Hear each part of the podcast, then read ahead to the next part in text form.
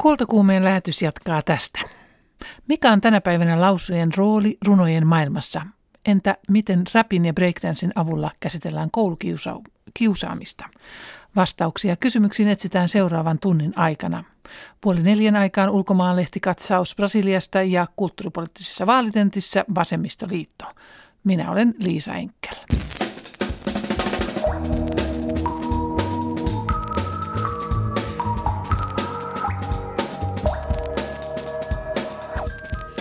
Parhaillaan on meneillään lavarunouden SM-karsinnat, joita voisi kutsua myös jonkinlaisiksi runouden idolskisoiksi.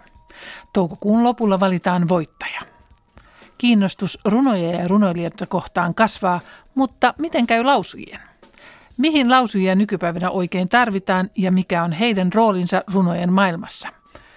Kultakuumeen vieraina runonlausujat Mirjami Heikkinen ja Jarmo Heikkinen, kaksi eri sukupolven runonlausujaa. Mirjami Heikkinen on toiminut ääninäyttelijänä, lausujana ja teatteripedagogina. Hän voitti vuonna 2010 Veikko Sinisalon lausuntakilpailun Kajaanissa. Jarmo Heikkinen tunnetaan muun muassa Mistä luonto äänenä. Avaraa luontoa hän on selostanut jo pitkään ja toiminut myös ääninäyttelijänä ja lausujana, käsikirjoittajana, ohjaajana ja ties vaikka minä. Muuten, miten oikein innostuitte runoudesta ja lausunnasta? No, mä innostuin siitä kyllä jo lapsena. Tässä vieressäni istuu isäni, joka on, on meille lukenut todella paljon silloin, kun oltiin lapsia ja runoja ja kaikkea muutakin kirjallisuutta. Ja mä rakastuin sitten erityisesti runoihin ja sanoihin ja mä tykkäsin kovasti jo lapsena lukea ääneen kirjoja, joko itsekseni tai siskoille, jos halusivat kuunnella. Ja sitten siitä tuli sinun ammattisi. Ja sitten siitä tuli ammattini, joo. Ja, ja lapsesta lähtien kyllä kaiken maailman kisaristi. Siis se meidät on laitettu lausumaan ja ollaan saatu lausua. Mutta sitten ehkä siinä parikymppisenä ja vähän, vähän sitten sen jälkeen, niin mä aloin niin kun löytää semmoista omaa tapaa tehdä sitä lausuntataidetta. Että ennen sitä mä aika lailla matkin isää. No Jarmo Heikkinen, miten isä innostui itse lausunnasta ja runoista? Ketäs minä matkin? No mä harrastin imitaatioita ihan lapsuudesta asti. Ja mulla oli aika iso, iso tämä repertuari ja, ja tuota, mä oon ilmeisesti ollut äänistä aina kanssa kiinnostunut, koska meillä oli sitten tämmöinen vanhan ajan magnetofoni ja mä, mä nauhoitin mielettömät määrät jopa kotimaisten elokuvien pätkiä, esimerkiksi Tuntematonta sotilasta ja näitä lammiorepliikkejä tietenkin. Ja sitten, äh, sitten tein itsekin kuunnelmia ja ja, ja näin, että mulla oli joku sellainen, kun asuin Pohjanmaalla, niin siellä ei nyt ollut tätä muuta virikettä niin paljon. Niin, niin jostain tällaisesta se on lähtenyt ja televisio tietysti 60-luvulla oli hyvin tärkeä kaikkinensa, että sitä, sitä katsottiin ja sitä, siitä imettiin kaikki mahdollinen, hyvä ja huono. Tänään tosiaan puhumme la- lavarunoudesta ja kuinka se haastaa perinteisen lausuntataiteen. Lavarunous on viimeisen 15 vuoden aikana saavuttanut suuren suosion. Lavarunous eli englanniksi Poetry Slam on runokilpailu, jossa kilpailijat esittävät itse tekemiä runoja, jotka yleisestä valittu viisihenkinen tuomaristo arvostelee. Lavarunoudesta ei vielä ole ehkä tehty ö, suurempia tutkimuksia, mutta lausunnasta kyllä. Niitä selailtuja uskallan väittää seuraavaa. Lavarunoustapahtumat pilaavat lausunnan jalon taiteen. Mitä lausujina ajattelette siitä, että runoilijat astuvat nyt niin vahvasti estraadille esittäen omia runojaan? Sehän on vaan hyvä. Se on ihan positiivista ja sitähän on ollut aina.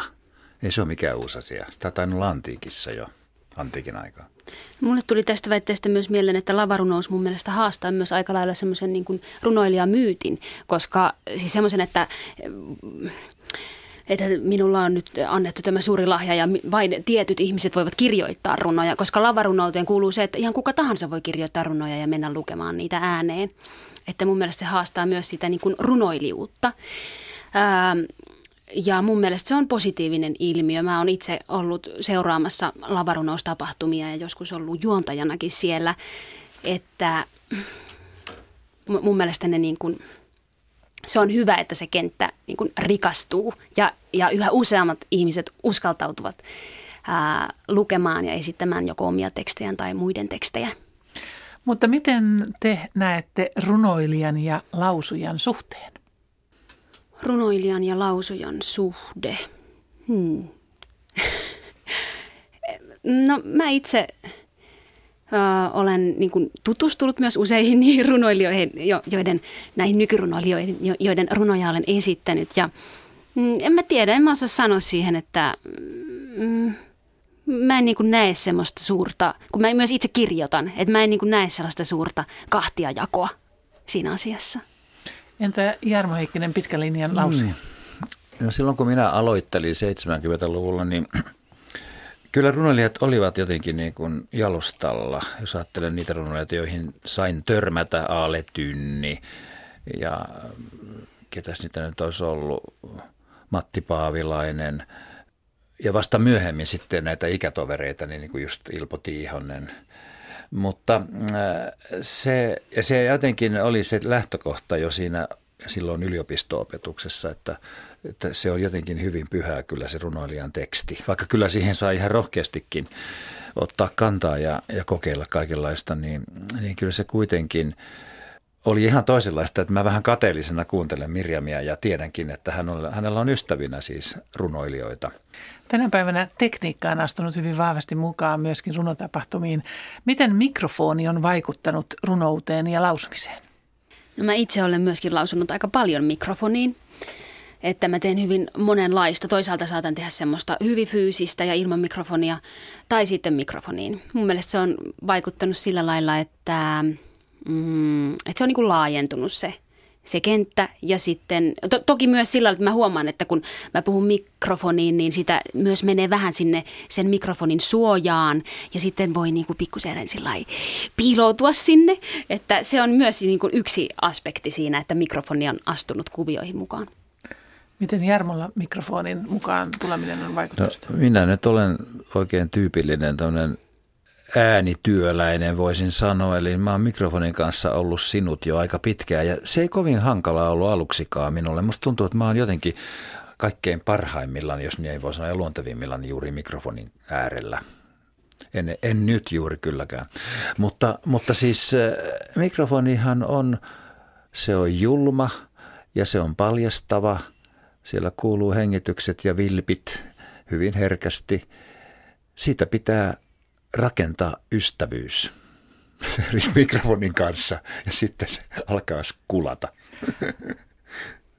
ja mikrofoni sallii semmoisen intiimimmän ilmaisun, että voi niin kuin ajatella, että minä puhun vain yhdelle ihmiselle runoa, vaikka siellä on paljonkin kuulijoita.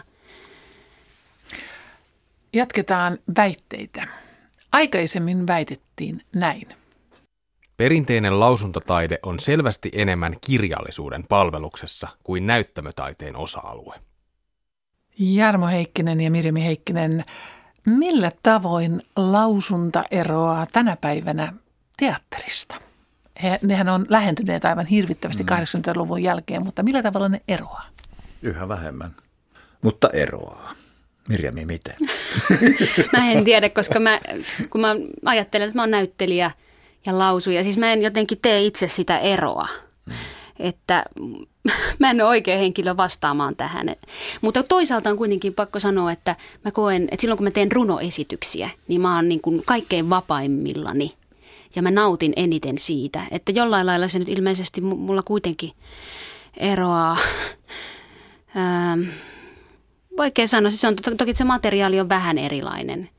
Että siinä on, on niin kuin se runo, joka voi olla monologi joka voi ja olla, useimmiten on. Niin, ja siinä voi olla myös semmoista proosamuotoista ja draamamuotoista, ja sitten toisaalta olen myös ollut teatteriesityksissä mukana näyttelijänä, jotka ovat olleet hyvin lyyrisiä tekstejä, että näitä on kauhean vaikea niin kuin sanallistaa ja kategorisoida, että mikä on mitäkin, koska musta tuntuu, että niin kuin sanoit, niin varsinkin nykyään, niin ne, ne on sitä samaa kenttää. Ö, mutta... mutta kyllä tuo väite pitää paikkansa, että nimenomaan ennen vanhaan perinteinen lausuntataide oli enemmän kirjallisuuden kuin ikään kuin näyttämötaiteen palveluksessa. Mutta missä niillä menee rajat? Missä menee näyttelemisen ja lausumisen rajat? Näettekö te niitä? Se on ihan kestämä tuore ilmaus veteen piirretty. Ei sitä osaa sanoa. Mutta ehkä se on niin, että siinä kun lausuja usein on edelleenkin yksin, niin se jo tuottaa sen määrätynlaisen eron. Totta kai näyttelijäkin voi monologia esittäessään olla näyttämällä yksin. Mutta mä en tekisi myöskään sitä eroa, vaikka mä oon hyvin vähän näytellyt. Minulla se liittyy siihen se ero siihen niin kuin niiden tekstilajien eroon, että runo tai vaikka draamateksti. Että runo, ehkä se liittyy siihen, että miksi mä koen olevani vapaampi silloin, kun mä esitän runoa, koska siinä pääsee irtautumaan psykologisoinnista ja sellaisesta, mun täytyy nyt tietyllä lailla niin kuin vetää semmoiset loogiset johtopäätökset tästä nytten niin kuin paikasta A paikkaa B, vaan että mä, mä oon vapaampi semmoiseen irrationaaliseen mieleyhtymien tuottamiseen lavalla – koska, koska runo on niin, niin kuin, se, se, on, se on tiiviimpi teksti ja se on niin kuin semmoinen, että se on niin kuin avaa ikkunoita ja yksi sana avaa ikkunoita niin moneen suuntaan, että se antaa myös katsojalle jotenkin vielä paljon enemmän tulkintavaihtoehtoja. Mennään seuraavaan väitteeseen ja lausujan identiteettiin syvemmälle. Lausujalle on välttämätöntä tarkka tunteensäätely, hallinta, pienieleisyys ja puhtaus. No, mulle tulee tästä väitteestä mieleen ystäväni Tuukka Vasama, joka on näyttelijä ja lausuja. Ja minunkin ystäväni. Niin, ystävämme. Ja työtoveri. Mä oon nähnyt häneltä useita lausuntaesityksiä. Yksi, yksi esitys oli sellainen, jossa hän vain seisoi ja puhui Mannerin kromaattisia tasoja, tekstiä. Se kesti tunnin ja hän vain seisoi ja puhui. Ja toinen esitys, jonka mä, jonka mä näin, niin oli taas semmoinen että hän oli niin ylt ympäri tilaa, se oli melkein akrobaattinen se esitys ja se oli erittäin fyysinen. Ja molemmat oli valtavan hienoja lausuntaesityksiä. Että tämä pien, pieni eleisyys esimerkiksi, niin siinä toisessa tapauksessa tässä Tuukan esityksessä, niin se oli hyvinkin ekspressiivistä ja suurieleistä, mutta se oli silti upea lausuntaa. Mutta siitä toisaalta siinä toisessa, jossa hän tulkitsi manneria, niin se oli hyvin pienieleistä. Niin se oli myös niin hieno esitys, että niin. Ennen vanhaahan sitä aina just näin ajateltiin ja varmasti monet lausunta gurut näin ikään kuin oppilaillekin sanoivat. Mutta äh, sitten kun mä muistelen esimerkiksi mitä Karlo Marjanen on sanonut minullekin, että kun olen siis vain jutellut hänen kanssaan, en ollut koskaan hänen oppilaansa, niin että esimerkiksi Ilmari Räsänen, joka kuoli jo joskus 30-luvun alussa, oli siis yliopiston ensimmäisiä tällaisia lausunnan opettajia, niin hän on kuitenkin sanonut, että kyllä lausia voi seistä vaikka päällään, jos se auttaa asiaa. Ja kuitenkin väitetään, että juuri nämä 30-luvun pedagogit niin kuin suorastaan vaativat tällaista hillittyä esiintymistä. Totta kai käytännössä se aika oli erilainen. Silloin oli naisilla kureliivit ja miehillä frakit. se, sitähän se oli. Mutta, mutta mä luulen, että nyt ei kyllä enää ole ollenkaan mitään säätelyä, eikä ole. Muuten missä lausujia tänä päivänä tarvitaan, jos yhä vahvemmin näyttelijät esittävät? Onko, onko lausujia ammattilaisina? Mä en tiedä, kun mä itse ajattelen, niin kuin mä sanoin jo, että mä oon sekä lausuja että näyttelijä. Hmm. Mutta mitä sä itse sanot? Me ollaan, me ollaan Lausujaliiton jäseniä molemmat ja, ja mä luulen, että aika harva lausujista oikeastaan koskaan on ollut pelkästään lausia tai sanotaan ainakaan elänyt sillä hyvin. Ehkä ennen oli joitakin, jotka kiersivät kouluissa ja sitten pitivät ahkerasti iltoja, mutta mä en usko, että sillä pelkästään on kukaan elänyt. Se on se opettajuus on ollut aina siinä rinnalla, oikein hedelmällisenäkin elementtinä. Että, että mä, en, mä en tiedä tätä asiaa, mutta, mä, mutta mä, jos, jos lasketaan, että lausujan ammattiin kuuluu lausunnan opettaminen, esiintymiset, niin kyllä niitä nyt sitten jonkun verran on. Missä mm. yhteyksissä muuten lausujat tänä päivänä esiintyvät? Jos nyt ajatellaan, missä vaikka minä itse esiinnyn, niin teattereissa, tämmöisillä klubeilla, esimerkiksi Lavaklubi, sitten hoitolaitoksissa. Mä oon esi- esiintynyt tässäkin kuussa kehitysvammaisille ja sitten muistisairaille ja ja nuorisokodeissa olet Ja myöskin. nuorisokodeissa myöskin, joo. Että laidasta laitaan, niin sitten myöskin studiossa, radiossa. No tässä iässä minä saan olla jo aika valikoiva ja päättää itse, missä olen. Viimeksi olen ollut tässä meidän mukavassa työryhmässä, jossa just oli Sinikka Sokka, Tuukka Vasama ja Tarlena Sammalkorpi ohjasi ja meillä oli esitys avoimissa ovissa ihan viime viikolla vai oliko se tällä viikolla. Niin se on ollut mukava tällainen, minulle tällainen, kun mä oon jo eläkkeellä, niin se on ollut tällaista, voin ajatella, että minä saan vielä esiintyä, mutta että minä en enää niin paljon ota keikkoja. Lausuntotaide on puhtaampi esittämisen muoto, joka palvelee suoraan ja nöyrästi runoutta ja runoilijaa. No tämä toivottavasti ei enää pidä paikkaansa missään. Siis tämä sana nöyrä, joka onneksi ilmeisesti oli tuossa äskeisessäkin lainausmerkeissä, niin ikävä kyllä lausuntotaide on ollut vähän niin kuin tällainen kiltti, tunnollinen mallioppilas taiteiden joukossa. Ja aina joku on sitten räväyttänyt. Elli Tompuri piti monenkinlaisia räväytyksiä, muun muassa Kaunis Saksa-nimisen eh, tällaisen illan silloin, kun Saksassa poltettiin kirjoja, joka oli todella hurja kanta, kannanotto aikanansa ja rohkea. Ja, ja vieläkin on sitten, nythän se ei ole mitään uutta. Sitten Leija Klemola, joka on myöskin vuoden norilausia, niin hän on räväyttänyt monellakin tavalla, vaikka hän hän sanookin, että hän ei niin runoudesta ymmärrä mukamas. Mutta, mutta siis tämä menköön historiaan tämä väite, että pysyköön siellä. Mitä ajattelee nuorman polven lausuja Mirjami Heikkinen? Mä ajattelen, että mä oon kyllä nöyrä niin kuin, runon edessä mm. ja mä haluan puhua sen juuri sillä lailla, kun se on kirjoitettu esimerkiksi. Että mä kunnioitan todella paljon runoilijaa ja sitä tekstiä, mutta sitten minulle lausunta, runon esittäminen on sitä, että mä asetun dialogiin sen tekstin kanssa omalla kehollani ja mielikuvituksellani. Eli mä niin kun käyn vuoropuhelua tämän tekstin kanssa ja silloin se tarkoittaa sitä, että mä puhun sen itseni läpi. Ja silloin siinä saattaa tapahtua vaikka mitä, mitä siinä lavalla.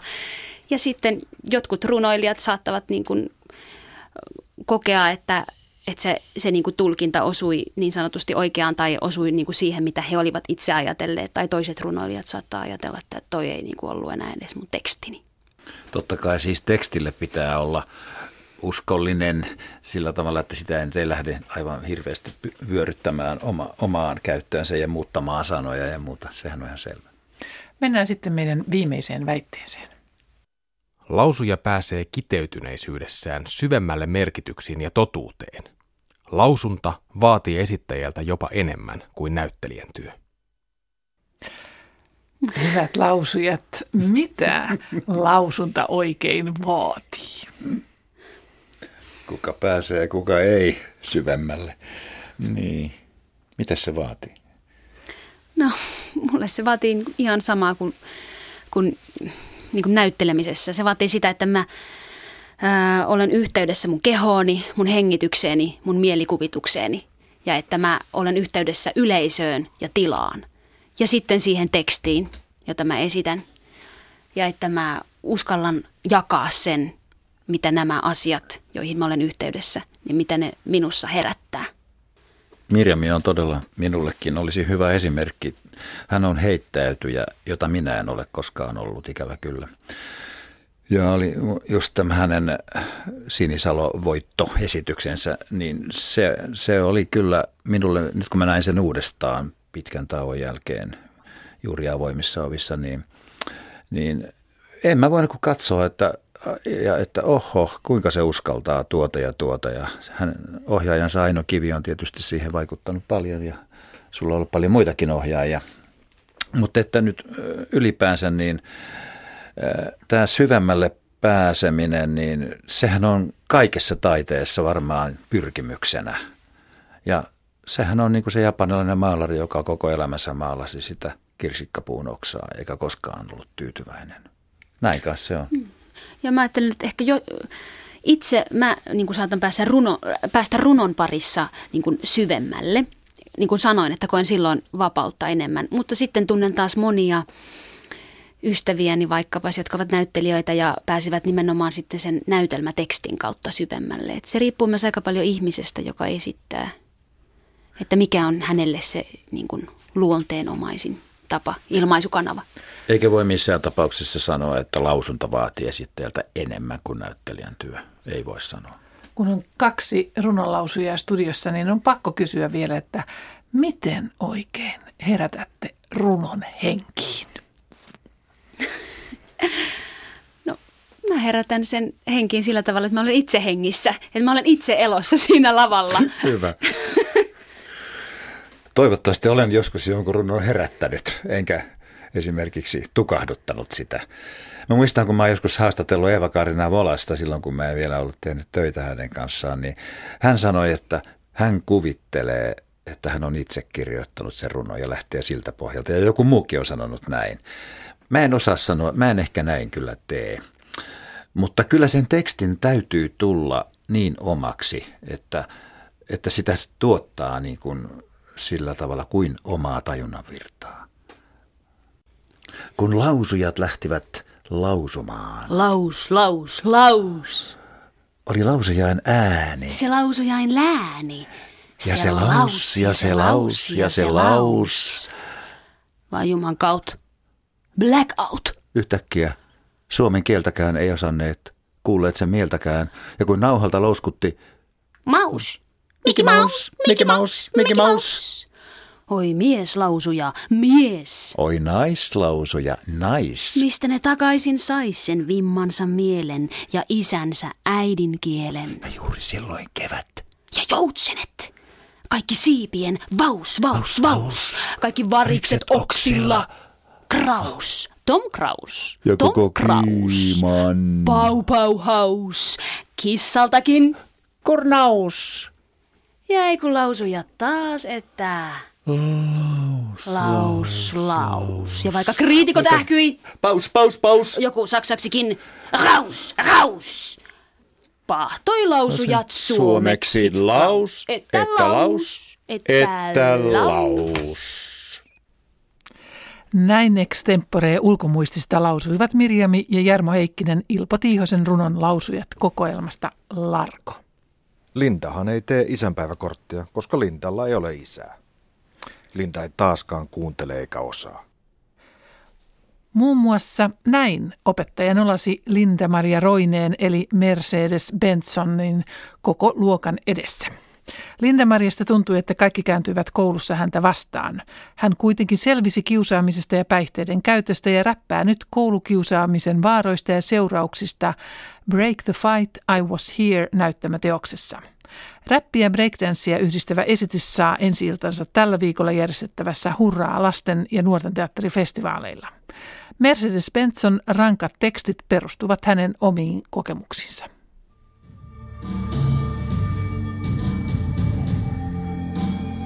Teiniässä koulukiusaamisen ja tavallaan no, aika tosi rankan lapsuuden kokemusten jälkeen niin ajauduin väärin porukoihin, vääränlaiseen parisuhteeseen päihteitä käyttävän ihmisen kanssa. Aloin itse käyttää päihteitä ja lukio jäi kesken ja se parisuhde oli myös väkivaltainen ja sitten kun tuli tämmöinen pahoinpitelytilanne, että hän yritti tappaa mut, niin silloin mä päätin, että jos mä pääsen ulos siitä asunnosta, selviin, selviin ulo, ulos niin, että mä en kuole, niin silloin mä en myöskään aio enää tehdä itselleni mitään sellaista, että mikä voisi vahingoittaa mua. Ja silloin mä raitistuin ja pari viikkoa sen jälkeen, kun mä makasin hakattuna kotona, niin mä sain sitten viestin tota, pyhimykseltä, että hän haluaisi alkaa tehdä mukaan musiikkia ja sitten sen jälkeen on mennyt kaikki parempaan suuntaan. Linda oli tavannut Pyhimyksen rap-kurssilla, jonne hänen tätinsä oli hänet ilmoittanut. Tosi Linda houkuteltiin kurssille ihan toisen räppärin avulla. Että muun muassa Paleface tulee sinne ja Paleface ei koskaan tullut, koska se ei isyyslomalle, mutta sillä mut houkuteltiin sinne. Ja tota, niin Pyhimys tuli sitten sinne ohjaamaan ja tota, sitten se, sit se kuunteli mua ja sitten tota, ei se siellä vielä sanonut mitään, mutta sitten nimenomaan kun oli ollut tämä pahoinpitely, niin sitten sen jälkeen siinä välissä me ei oltu parin kuukauteen nähty, niin ei mulle tullut mieleenkään, että mä olisin mitenkään jäänyt sen mieleen. Yksin ruokalassa. En oo puolen vuoteen syönyt oman luokan kanssa. Puoli vuotta sitten lopetin myös puhumisen, kattokaa sitä. Se näyttää niin surulliselta, mitä jos surulta on puhdasta viha, joka on kasvanut mussa jo alasta. mulle sanottiin, että se olisi hyvä, että mulla olisi joku biisi, mikä käsittelisi koulukiusaamista, kun mä tulin tähän prokkikseen. Ja tota, sitten mulla oli sellainen olo, että mä oon pitkään halunnut kirjoittaa mun koulukiusaamisesta ja koulukiusaamisesta noin yleensä sen seurauksista. Niin sitten mä vaan niin kuin istuin kotona alas ja mietin, että millaisia fiiliksiä mulla on silloin ollut, kun mä oon kiusattu. Ja sitten mä purin ne kaikki siihen biisiin ja mietin sitä myös samalla, kun mä kirjoitin, että se on sellainen, että, että mä haluan sillä tuoda esille, että se on oikeasti tosi vaarallista kaikille, että kiusataan jotain. Vasta kun käytävien seinät on veressä, vasta kun se kiltti poika seisoo sun edessä. Luokkahuoneessa oikeutta vaatien puolellaan kuolema ja puoliautomaattinen. Puolikoulun kädet niskan takana polvillaan. Vasta silloin tajut, ettei kaikki ollut pohjillaan. Huoraksi. Mitkä oli niitä sellaisia selvityskeinoja sulle silloin? Millä, millä sä tavallaan ikään kuin jaksoit päivästä toiseen? No se, että mä ajattelin, että joku päivä musta tulee näyttelijä tai laulaja. Ja tota, sen takia tämä esitys on mulle itsessään tärkeä, koska tässä on tavallaan sellainen, sellainen selviytymistarina, että, että lopuksi ne kiusaajat just pyytää nimmaria siltä, siltä, ketä ne on kiusannut. Niin mä ajattelin silloin, että mä ihailin kaikkia semmoisia jotain kuuluisia hi- ihmisiä, jotka on niinku, kenellä on rankka tausta koulukiusaamista tai jotain muuta, ja se, että ne on tavallaan pystynyt näyttämään niille kiusaajille. Että mun, mun niinku, niinku tuossa biisissäkin kuuluu, niin kaksi vaihtoehtoa, mitä mulla oli mielessä, oli niinku kosto tai itsemurha. Mutta sitten mä tavallaan huomasin, että on kolmaskin vaihtoehto, että voi kostaa niin, että itsellä menee joku päivä todella hyvin ja niin kuin saa toteuttaa omat unelmat, niin tavallaan se, että mä mietin, että mulla on ne unelmat siellä, niin se, se oli ainoa, mikä mut piti hengissä. No tuo esitys käsittelee niin kuin vallankäyttöä ja vallankäytön eri muotoja. Niin minkälaisia, niin kuin, minkälaisia vallankäytön tilanteita sitten just esimerkiksi näihin kiusaamistilanteisiin liittyy ja niin kuin nuoren elämään liittyy? No esimerkiksi se, että mulla itselläni oli opettaja, joka tavallaan oli mukana tässä kiusaamisessa ja tavallaan mahdollisti sen aika hyvin ja sitten jopa niin kuin kannusti siihen niin kuin nolaamalla mua julkisesti siellä tunneilla tai, tai kun mulla on keskittymishäiriö, niin sillä, että, että mä en kuun, kuunnellut, niin sen koki semmoisena, että mä oon jotenkin niin kuin tyhmä tai välinpitämätön. Ja sen takia se halusi tehdä siitä ison numeron, että kaikki näkee, että just niin kuin, että Linda ei nyt taaskaan kuuntele ja että Linda ei osaa ja Linda on laiska, niin sitten tavallaan siinä se, että opettaja, joka on niin kuin semmoisessa valta-asemassa, että se käyttää sitä valtaa siihen, että se antaa lapsille mahdollisuuden niin kuin kiusata, niin se, se muun muassa on niin kuin sellainen mun mielestä tosi hyvä esimerkki siitä, että miten sitä valtaa voi käyttää väärin.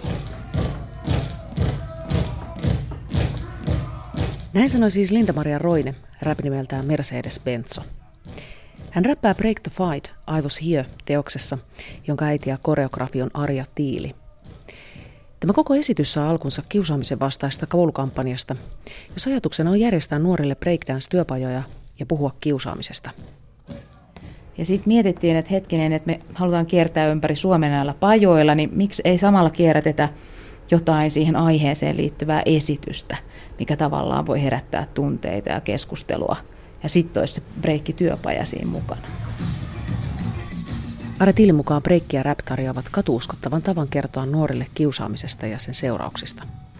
Ei tule tämmöinen keskikäinen täti eristää sormea sinne luokatte, että hyh hyh, elkeä kiusatko, vaan niin kuin tosiaan siellä on niin kuin oma-ikäisiä ihmisiä näyttämöllä ja siitä näissä breikkityöpajoissa myös vetämässä. Että okei, meillä on niin kuin 20 ja 30 välillä meidän esiintyjät ja 30 ylikin, niin, ja myös nämä vetäjät. Ähm, täällä Huraa-festivaalilla on, pohditaan sitä, että millaista on hyvä teatteri lapsille ja nuorille. Jare Tiili, mitä sä ajattelet, että millaista on hyvä teatteri? Hyvä teatteri ylipäätään on, se on jollain tavalla läpinäkyvää ja niin puhutaan asioista niiden oikeilla nimillä. Ja... Tuo oli mielenkiintoista, kun sä sanoit, että se on läpinäkyvää. Mitä sä tarkoitat sillä? Millaista on niin kuin läpinäkyvä esitys tai teatteri? Se on varmaan jotain sellaista habitusta siinä esiintyessä, siinä tilanteessa, näyttämötilanteessa, mikä tuntuu siltä, että se, että se on totta. Että siihen ei tule sitä niin kuin kokemusta siitä, että se esiintyy on jonkun roolin takana. Kyllä siihen mahan pohja ja selkäydin tunteeseen kannattaa luottaa, että, Et siitä se hyvä teatteri on silloin, kun se kolahtaa, niin se kolahtaa. Näin näyttämäteoksen koreografia Arja Tiili. Haastateltavana oli myös Mercedes Benzo eli Linda-Maria Roine. Toimittajana oli Anu Heikkinen. Nyt vuorossa ulkomaan kulttuurilehti Katsaus. Suvui Mononen raportoi Brasiliasta. Nykytaiteeseen keskittyneen brasilialaisen Select-lehden 22. numero on omistettu taidekuraattoreille ja julkaisussa käsitellään työn roolia ja sen merkitystä. Toimittaja Foco Cruzado kysyy artikkelissaan O curador e dispensável, onko kuraattori turha? Taiteilija Rodrigo Andrade vastaa jalkapalloilija Romarion sanoin, Hyvä manageri ei keskeytä tai häiritse ja saman voisi Rodrigon mielestä sanoa myös hyvästä kuraattorista. Hän kertoo kuraattorin roolin olevan taiteilijan kannalta tärkeä. Kriittisesti ja taidetta älyllisesti ajattelevan kuraattorin työpanos eri tahoja yhdistävänä tekijänä mahdollistaa uusien perspektiivien avautumisen ja taiteen kansainvälistymisen. Itse Santander-kokoelman kuraattorina työskentelevä Elly de Vries pohtii pitkäaikaisten kuraattorien olevan erityisen tärkeitä taiteen säilyttämisen ja uudelleenkäytön kannalta. Elly kertoo artikkelissa heillä olevan visio siitä, kuinka kokoelmat toimivat muiden kokoelmien kanssa ja kuinka he pystyvät avaamaan taiteen temaattista ulottuvuutta keskustelun tasolle, jakamaan tietoa ja luomaan narratiiveja. Elly kokee kuraattorien tekemän työn stimuloivan kulttuuria ja uudistavan sitä. Taiteilija Arthur Barrio taas sen kokee, että kuraattorit ovat tarpeellinen tarpeettomuus. Toimittaja Luciana Pareja Nobriato käsittelee Selektin nettilehden sivuilla keskustelutilaisuutta kulttuurisen monimuotoisuuden ylläpidon ja säilyttämisen puolesta. Keskusteluun osallistui kulttuuriministeri Juka Ferreira, kulttuuripoliittinen sihteeri Guillerme Varella, kansalais- ja kulttuurisihteeri Ivana Bente sekä kansallisen taidesäätiö Funarten presidentti Francisco Bosco. Keskustelu käytiin osana sarjaa, jonka kautta pyritään luomaan Brasiliaan erilaisiin tarpeisiin vastaavaa kulttuuripolitiikkaa, joka tasapainottaa populaarikulttuurin ja kokeellisen kulttuurin suhdetta. Jotkin ryhmät saattavat nimittäin jäädä ilman ministeriön tukea, koska heidän ei koeta edustavan sopivaa kulttuuria. Kansallisen kulttuurirahaston varoin tuettavat kulttuuritapahtumat järjestetään usein yhteistyössä eri yhtiöiden ja niiden markkinointiosastojen kanssa. Yritykset lahjoittavat kansalliseen kulttuurirahastoon, mutta varat saatetaan kohdentaa vain tiettyihin suunnitteilla oleviin hankkeisiin. Ferreiran mielestä ei ole hyväksyttävää, että yhtiöiden markkinointiosastot päättävät siitä, kuinka julkisia varoja käytetään, ja hän alleviivaakin keskustelussa kansallisen kulttuurirahaston päätäntävaltaa tuettavien projektien valitsemisprosessissa. Juka Ferreiran mukaan tulevaisuudessa olisi tärkeää keskittyä yksittäisten projektien tukemisen sijaan vahvistamaan maan kulttuurista identiteettiä sen kaikessa monimuotoisuudessaan ja tukea tähän liittyviä aloitteita. Ivana Benets puolestaan korosti verkostoitumisen merkitystä.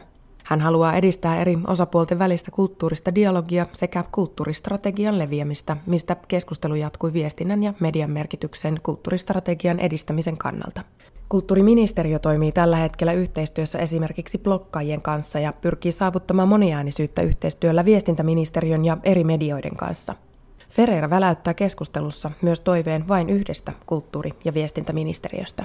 Kansallisen taidesäätiön johtaja Francis Bosco summaa keskustelun sanoihin. Brasilialainen kulttuuri, joka on muotoutunut eri kulttuurien yhdistelmistä, tarjoaa esimerkin eräänlaisesta sosiaalisesta perustuslaista, joka ei koskaan toteutunut Brasiliassa – Kulttuuriministeriön tehtävänä ja tarkoituksena on kulttuurin kautta tarjota kansalaisille uudenlainen tapa ajatella Brasilian yhteiskuntaa ja sen rakenteita. Maaliskuun Hevistada Kulttuuralehden kolumnissaan Depois daquele carnaval, sen karnevaalin jälkeen kolumnisti Jair Bauer sukeltaa nuorisokulttuuriin. Sao Paulon esikaupunkialueella järjestetyssä funk-musiikkikonsertissa MC kysyy 13-16 vuoden ikäisiltä yleisöltä mielipidettä suojaseksistä – Vastaus tulee kuin yhdestä suusta, ei. Yleisön hämmästykseksi MC vastaa valistaen ja kertoo kondomin käytön suojaavan seksitaudelta. Konsertin yhteydessä seksivalistustyötä tekevä yleisöä vain hieman vanhempi tyttö kertoo vastuun ehkäisystä olevan ensisijaisesti nuorten tyttöjen harteilla. Hän neuvoo tyttöjä vaatimaan kondomin käyttöä pojilta, joiden asenne suojaseksiä kohtaan on jotakuinkin välinpitämätön. Asia vaikeuttaa entisestään esimerkiksi karnevaali, joka kannustaa vastuuttoman käyttäytymiseen sekä nykyaikainen yliseksuaalinen kulttuuri ja funkmusiikin sanoitukset. Nämä herättävät nuorissa pojissa ehkäisyn vastaisia asenteita ja sovinistisia ennakkoluuloja jo nuorella iällä. Seksivalistusta pyritään kuitenkin tekemään nuorten maailmassa heidän omalla kielellään funkmusiikin välityksellä. Vastassa koetaan olevan ikäryhmä, joka näkee suojaamattoman seksin protestina funkmusiikin, tupakoinnin, alkoholin ja huumeiden käytön tapaan. On mahdollista, että menetämme tämän ryhmän, ellemme ymmärrä tätä ilmiötä. Moni MC ei halua puhua ehkäisystä, eikä nuoria kiinnosta lääkärien mielipiteet. On kuitenkin mahdollista, että he kuuntelevat jotain tahoa. Ehdotuksia kyselee kolumnissaan Jaaro Bauer. Näin sanoi Suvi Mononen, joka raportoi Brasiliasta. Kultakuumeen vaalisarjassa on tänään vuorossa Vasemmistoliitto ja Eila Tiainen. Mitä kulttuuri merkitsee hänelle? Se on elämäntapa. Siis mä en voi niinku ajatella, että mulla ei olisi kirjastoja ja kirjoja, musiikkia, visuaalisia taiteita tai sitten jotain sarjakuvataidetta tai jotain aivan uusia ihmeellisiä juttuja. Se on elämäntapa. En, en mä voi kuvitella, että multa otettaisiin pois jotain kuin näistä asioista. Eila Tiainen, Vasemmistoliitto. Mikä on keskeisin kulttuuripoliittinen tavoite? No mun mielestä keskeinen tavoite on se, että me pystytään pitämään ne rahat edes sillä tasolla, millä ne nyt on, ja mieluummin tietenkin vähän nostamaan. Teidän tavoiteohjelmassa vu, niin kuin vuoteen 15 asti te toivoitte, että, että valtiollista kulttuuribudjettia voitaisiin nostaa. Onko ylipäätänsä mahdollista pitää kulttuuribudjetti edes nykyisellä tasolla? Mä toivon, että se olisi, koska ne rahat on todella pienet. Mutta että nyt kun on kuunnellut sitä, että minkälaisia vaalitavoitteita eri puolueilla on, niin kyllähän ne leikkauspaineet kohdistuu myös kulttuuribudjettiin ja aivan erityisesti sitten kulttuuri- ja kehitysyhteistyörahoihin, että ne on niin kuin aina ensimmäisenä listalla. Ja se on minusta niin kuin aika kummallista sillä tavalla, että kun ne ovat niitä vähäisiä rahoja, niin saatavat säästötkään eivät ole kovin kummoset. Mutta sitten toisaalta taas, jos mä ajattelen niin kuin niitä leikkauksia, että mitä tapahtuu sen jälkeen, kun kulttuuria leikataan, niin se niin kuin leikkaa ihmisten hyvinvointia että niin vähällä rahalla saadaan niin kuin kulttuurin puolella paljon aikaiseksi ja sellaista hyvinvointia, mitä ihmiset ei niin kuin välttämättä huomaa ennen kuin siinä vaiheessa, kun ne palvelut puuttuu. Miksi arvioisit kulttuuripuolueen koon toisaalta nykyisessä eduskunnassa, toisaalta tulevassa eduskunnassa? Se kulttuuripuolue aina silloin, kun puhutaan, niin se on hirveän iso, mutta sitten kun tehdään niitä päätöksiä, niin se on pieni. Ja se on minusta vahinko. Ja mä toivon, että se on isompi nyt seuraavassa kansanedustuslaitoksessa, eli vaalien jälkeen, että, että niin käytäisiin semmoista keskustelua myös näistä henkisemmistä arvoista ja, ja niistä arvoista ja asioista, jotka tekee ihmisen elämästä elämisen arvosta. Niin sen takia toivon, että se laajenisi. Teidän nyt tässä eduskuntavaaliohjelmassa toivotte lisäystä sekä valtionosuusjärjestelmän piirissä olevien taidelaitosten rahoitukseen että vapaiden ryhmien rahoitukseen. Kuinka, onko tämä yhtään realistinen tavoite? Kyllä mä uskon, että, että ne on realistisia ne tavoitteet, että jos me päästään muiden puolueiden kanssa hallitusneuvottelussa yhteisymmärrykseen, niin, niin nehän eivät ole hirvittävän isoja summia kuitenkaan. Ja sitten jos ajatellaan näitä valtionosuuksia, niin ne vaikuttaa sitten kunnissa ja aika monet on myös kuntapoliitikkoja. Ja mä luulen, että sitä kautta niin voisi saada kannatusta näille ajatuksille. Ja sitten toisaalta niin kuin, sekä valtionosuudet että nämä vapaat ryhmät, niin ne on molemmat hyvin tärkeitä. Sitten vaan pitäisi miettiä, että miten järkevimmin niin kun käytetään kaikki se raha, mikä näihin laitetaan sekä valtionosuuksiin että vapaisiin ryhmiin, niin että et, et voitaisiinko me tehdä jotakin asioita paremmin kuin me nyt tehdään. Pitäisikö tätä nykyistä valtionosuusjärjestelmää purkaa? Sitä kannattaisi kyllä miettiä, mutta että ennen kuin meillä on parempi ratkaisu olemassa, niin mä kyllä pidän sen ilman muuta tällaisena. Ja hyvä esimerkki niin kuin tämmöisestä tuetusta laitoksesta, käytän nyt tämmöistä sanaa, niin on esimerkiksi kansallisteatteri, jossa Mika Myllyaho on tehnyt hirvittävän hyvää yhteistyötä niin kuin ryhmien kanssa ja, ja niin kuin avannut, että siellä näytellään varmaan siivous komerossakin, jos se on mahdollista ja jos niin kuin joku, joku juttu sopii sinne. Eli että myös alueilla ja maakunnissa ja, ja kaupungeissa niin pitäisi pyrkiä niin kuin avaamaan näitä rakenteita ja lisäämään sitä yhteistyötä. Ja mä en usko, että, että siihen on hirvittäviä esteitä, jos niin kuin halua löytyy. Mm onko kansallisella kulttuuripolitiikalla ylipäätänsä mahdollisuuksia vaikuttaa kunnallisiin palveluihin, jotka kuitenkin kulttuuripalveluista vie sen leijonan osan muuten kuin valtio, esimerkiksi valtionosuuksia lisäämällä tai leikkaamalla? No ei varmaan oikeastaan ole muuta kuin sitten tietenkin, että meidän pitäisi pystyä jotenkin pitämään sellaista kulttuuripuhetta yllä, että niin kuin kunnissa myös ymmärrettäisiin, miten tärkeä palvelu erilaiset kulttuuriasiat on. Tässä ihan viime kuukausina ja viikkoina on tullut eri puolueista tämmöisiä ehdotuksia, että tätä prosenttiperiaatetta, jota nykyään enemmän sovelletaan rakentamiseen, että sitä voisi soveltaa muihinkin yhteiskunnan osa-alueisiin, kuten vaikka sosiaali- ja terveysalaan. Mitäs Eila Tiainen sanot tämmöisestä ehdotuksesta?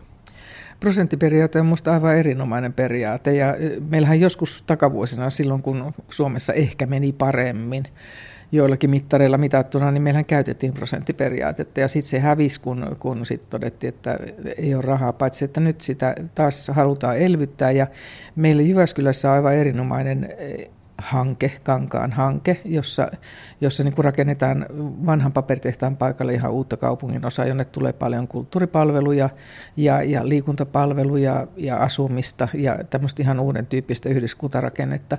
Ja siellä tämä prosenttiperiaate on toiminut aivan älyttömän hyvin. Et, et tämä hanke on ollut muutaman vuoden nyt pyörimässä ja siitä on saatu erittäin hyviä tuloksia. Ja mä uskon, että se selkeästi korvamerkitty raha tällä periaatteella niin voisi toimia ihan hyvin. Tarvitaanko siinä tämmöistä ikään kuin pakkoa, jonkinlaista korvamerkintää, että se toimii? Tarvitaan, koska sen kulttuurin arvostus on niin huonoa. Ja sitten just sitä, että kun raha on vähän, niin sitten katsotaan, että no ei tuommoinen ole mistään kotosi. Että, että ihmiset ei niin kuin, ei näe siinä vaiheessa, kun ei ole mitään konkreettista näytettävää, niin ei välttämättä näe sitä, että mikä se lopputulos on. Silloin kun ei ole kyseessä asiantuntija, tai on pelkästään sellainen henkilö, jota euro konsultoi, niin, niin silloin, silloin ei niin kuin ymmärretä sitä, että mikä merkitys sillä hyvällä ympäristöllä ja hyvällä kulttuurilla, hyvällä taiteella on. Niin sen takia minusta on oikein hyvä, että on tämmöinen periaate. Tämä lippaa aika lähellä sitä kulttuurin yhteiskunnallista perustelua, kulttuuripalvelujen perustelua, joka liittyy hyvinvointiin. Onko tämmöisessä hyvinvointipuheessa vaarana se, että kulttuuria aletaan sitten rahoittamaan nimenomaan sen hyvinvoinnin tai terveydenhoitolaitoksen ikään kuin näkökulmasta? No varmaan on joo tietenkin ja toisaalta niin kuin, onhan se hyvä. Siis musta on aivan hienoa, että, että niin kuin on ryhmiä, jotka käy laitoksissa ja, ja, ja niin kuin, että niissä tehdään ja palkataan ihmisiä, ihmisiä tekemään erilaisia projekteja ja asioita. Se on musta aivan hirvittävän hienoa ja hyvää työtä, koska me tiedetään, että varsinkin tuolta ruotsinkieliseltä rannikolta, että, että niin kuin kaikkinainen kulttuuriharrastaminen tuottaa hyvää ja pitkää ikää ja iloa, eloa elämään, niin, niin siinä ei ole niin kuin mitään pahaa, mutta että mä toivoisin, että se olisi niin kuin laajempi näkemys, että me pidettäisiin yllä myös sitä, että on niin kuin tätä kulttuuria ja taidetta niin kuin itseisarvoisesti tehtynä, että, että kukaan ei niin kuin ylhäältä sano, että nyt pitää ton kaltaista juttua tehdä, että tämä on niin kuin hyvä täällä ja täällä, vaan että taiteilijalla on niin kuin vapaus luoda, oli se sitten minkä alan taiteilija hyvänsä. Mitä mieltä Eila Tiainen oot ja mitä mieltä Vasemmistoliitto on ehdotuksesta taidelahjoitusten verovähennysoikeudesta? Äkkiä ajatellen voisi tietenkin sanoa, että juu, juu, totta kai, mutta sitten mä toisaalta pelkään kyllä sitä, että, että se niin kuin vinouttaisi sitten just tätä taiteen monipuolisuutta ja taiteen autonomiaa, jos meillä olisi tällainen, tällainen järjestelmä. Et en kannata sitä, eikä, eikä puoluekaan sitä kannata. Et me ollaan kyllä keskusteltu tästä moneen kertaan, ja aika monissa julkisissa keskusteluissa tämä otetaan aina esille, että eikö se nyt olisi hyvä. No se voi niin kuin jossakin tapauksissa toimia, mutta sitten se, että pitemmän päälle voisi käydä just niin, että meillä olisi tätä mesenoitua taidetta, joka olisi sitten yhdenlaista, että omassa kotikaupungissani on esimerkkejä myös tästä, että se ei ole aina hirvittävän hyvä, hyvä ratkaisu, tämä, että on joku, joka niin kuin eh, isolla rahalla hankkii, saa siitä veroedun ja, ja sitten niin kuin tietyllä tapaa määrittää sitä, mikä on niin kuin hyvää taidemakua ja minkä tapaista taidetta kannattaa edistää. Että en pidä hyvänä. Näin sanoi Vasemmistoliiton Eila Tiainen. Studion on saapunut nyt Saara Shikeben. Mitäs mielenkiintoista olet löytänyt kulttuurin maailmasta? No, ensimmäinen mielenkiintoinen aihe on tällainen, että Helsingin Sanomat uutisoi, että Kansallisgallerian hallituksen jäsen, kuvataiteilija ja professori Silja Rantanen on eronnut hallituksesta. Syyksi Rantanen ilmoitti kokeneensa naispuolisten hakijoiden tulleen syrjityksi nykytaiteen museo Kiasmalle uutta johtajaa valittaessa. Rantasen mukaan hakuprosessissa ainakin kaksi naispuolista johtajaehdokasta täyttivät tehtävän vaatimukset kokemuksensa puolesta paremmin kuin johtajaksi valittu Leevi Haapala. Kansallisgallerian pääjohtaja Risto Ruohonen on kiistänyt syytökset ja kertonut, että hallitus yhdessä päätyi siihen, että Haapala on hakijoista pätevin huolimatta esimerkiksi tämän vähäisestä johtamiskokemuksesta. Hakijoiden pätevyydestä yhteisymmärrykseen pääseminen on voinut olla hankalaa, sillä ainakin laissa säädettyjen kriteerien mukaan Kiasman johtajalta vaaditaan ylempää korkeakoulututkintoa, perehtyneisyyttä taidemuseoalaan ja jollain tapaa käytännössä osoitettua johtamistaitoa, mitä ikinä tämä sitten tarkoittaakaan. Näistä kriteereistä ainoastaan tuo loppututkinto on jotain, mikä hakijalla joko selvästi on tai ei ole. Keskusteluun on vaikea näin ulkopuolisena ottaa kantaa myös siksi, että haku Kiasman johtaja pestiin tehtiin nyt suljetun, suljetuin ovin niin sanotusti. Eli tietoja muista hakijoista ei luovutettu julkisuuteen. Emme siis tiedä, kuinka päteviä nämä muut hakijat ovat. Niin ja yllättävintähän oli, että Haapala sitten loppujen lopuksi kutsuttiin ulkopuolelta hakijoita. Kyllä, aivan. Tähän loppuun on todettava, että tämä Rantasen ero ja tämä keskustelun avaus on rohkea teko ja julkisuuteen kerrottu syyeron taustalla on ehdottoman vakava syytös. Samaan aikaan on todettava, että tämä Kiasmon johtoon valittu Haapala kaikesta tästä keskustelusta huolimatta on monipuolisesti pätevä johtaja ja siitä huolimatta, että on mies. Toinen mielenkiintoinen keskustelu pyörii arkkitehtuurin maailmassa. Arkkitehti Julius Jääskeläinen kirjoitti eilen Twitterissä seuraavasti. Arkkitehtilehti ilmoitti, että arvioimani kohteen arkkitehti oli kieltänyt julkaisemasta kirjoittamaani kritiikkiä. Tapauksessa on kyse siis siitä, että arkkitehtilehden avustajana toiminut Jääskeläinen oli kirjoittanut kritiikin, josta kritiikin kohde ei näemmä ollut tykännyt ja oli sitten kieltänyt tekstin julkaisun. Yksistään kieltohan ei sinänsä äh, merkitse mitään, mutta näiden kritiikkien ohessa on perinteisesti lehdessä julkaistu kuvia ja piirustuksia näistä kritiikin kohteista ole, olevista rakennuksista. Ja tässä tapauksessa kielto siis tarkoitti sitä, että myös käyttöoikeus näihin kuviin evättiin. Ja tuota, soitin äh, itse päätoimittaja Mukalalle, äh, lehden päätoimittaja, äh, anteeksi nyt kadotin nimi Jorma Mukalalle, ja hän vakuutti, että Jääskeläisen kritiikki pyritään kyllä julkaisemaan, ja, ja sitä ei tule jul, muokkaamaan millään tapaa. Lehden toimituksessa pohditaan kuitenkin nyt sitä, että miten kritiikki julkaistaan. Tässä on kyse laajemmasta julkaisu- ja sananvapauskeskustelusta, joka todennäköisesti jatkuu Twitterissä. Kiitos sinulle Saara Shikeben. Huomenna äh, puhutaan irstailullaan rocktähtiin, kuten Beatlesin, Led Zeppelinin, David Bowien vedonneesta epämääräistä okultistista Alistair Crowleysta. Tuomas Karemon studiovierana on vastikään ilmestyneen Gary Lachmanin Alistair Crawley elämänkerran suomentaja Ilkka Salmenpohja. Lähetyksessä kuullaan myös Crawleya, Crawleyta harrastavan ja hänen ohjeidensa mukaan elävän Marko Meretvuon ajatuksia. Kultakuumeen kulttuuripolitiikkasarjassa vuorossa perussuomalaisten Kike Elomaa ja Suomen ruotsalaisen kansanpuolueen Stefan Vali.